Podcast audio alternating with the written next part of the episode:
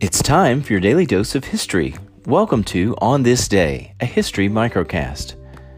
Here are your historical footnotes for Thursday, May 2nd, 2019.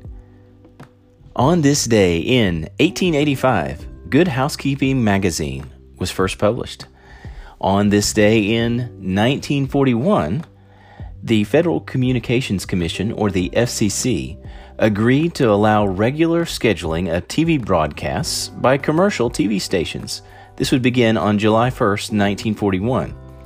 This was the start of network television. On this day in 1876, Ross Barnes hit his first home run in the National League. This was the first home run of the National League. Born on this day in 1972, actor and wrestler Dwayne The Rock Johnson. And that concludes today's history. Now it's time for your quiz after the break.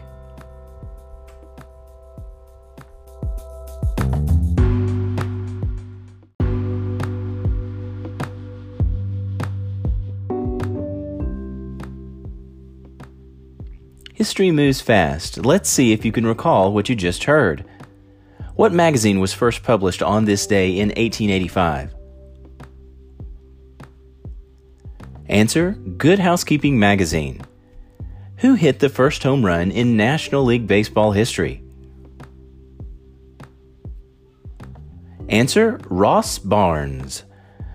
What did the FCC allow for this day in 1941? Rather, what did the FCC allow for on this day in 1941?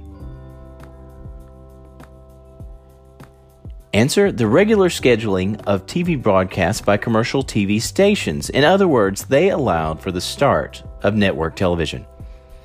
And that concludes today's show for Thursday, May 2nd, 2019. Now, go out there and make some history on this day.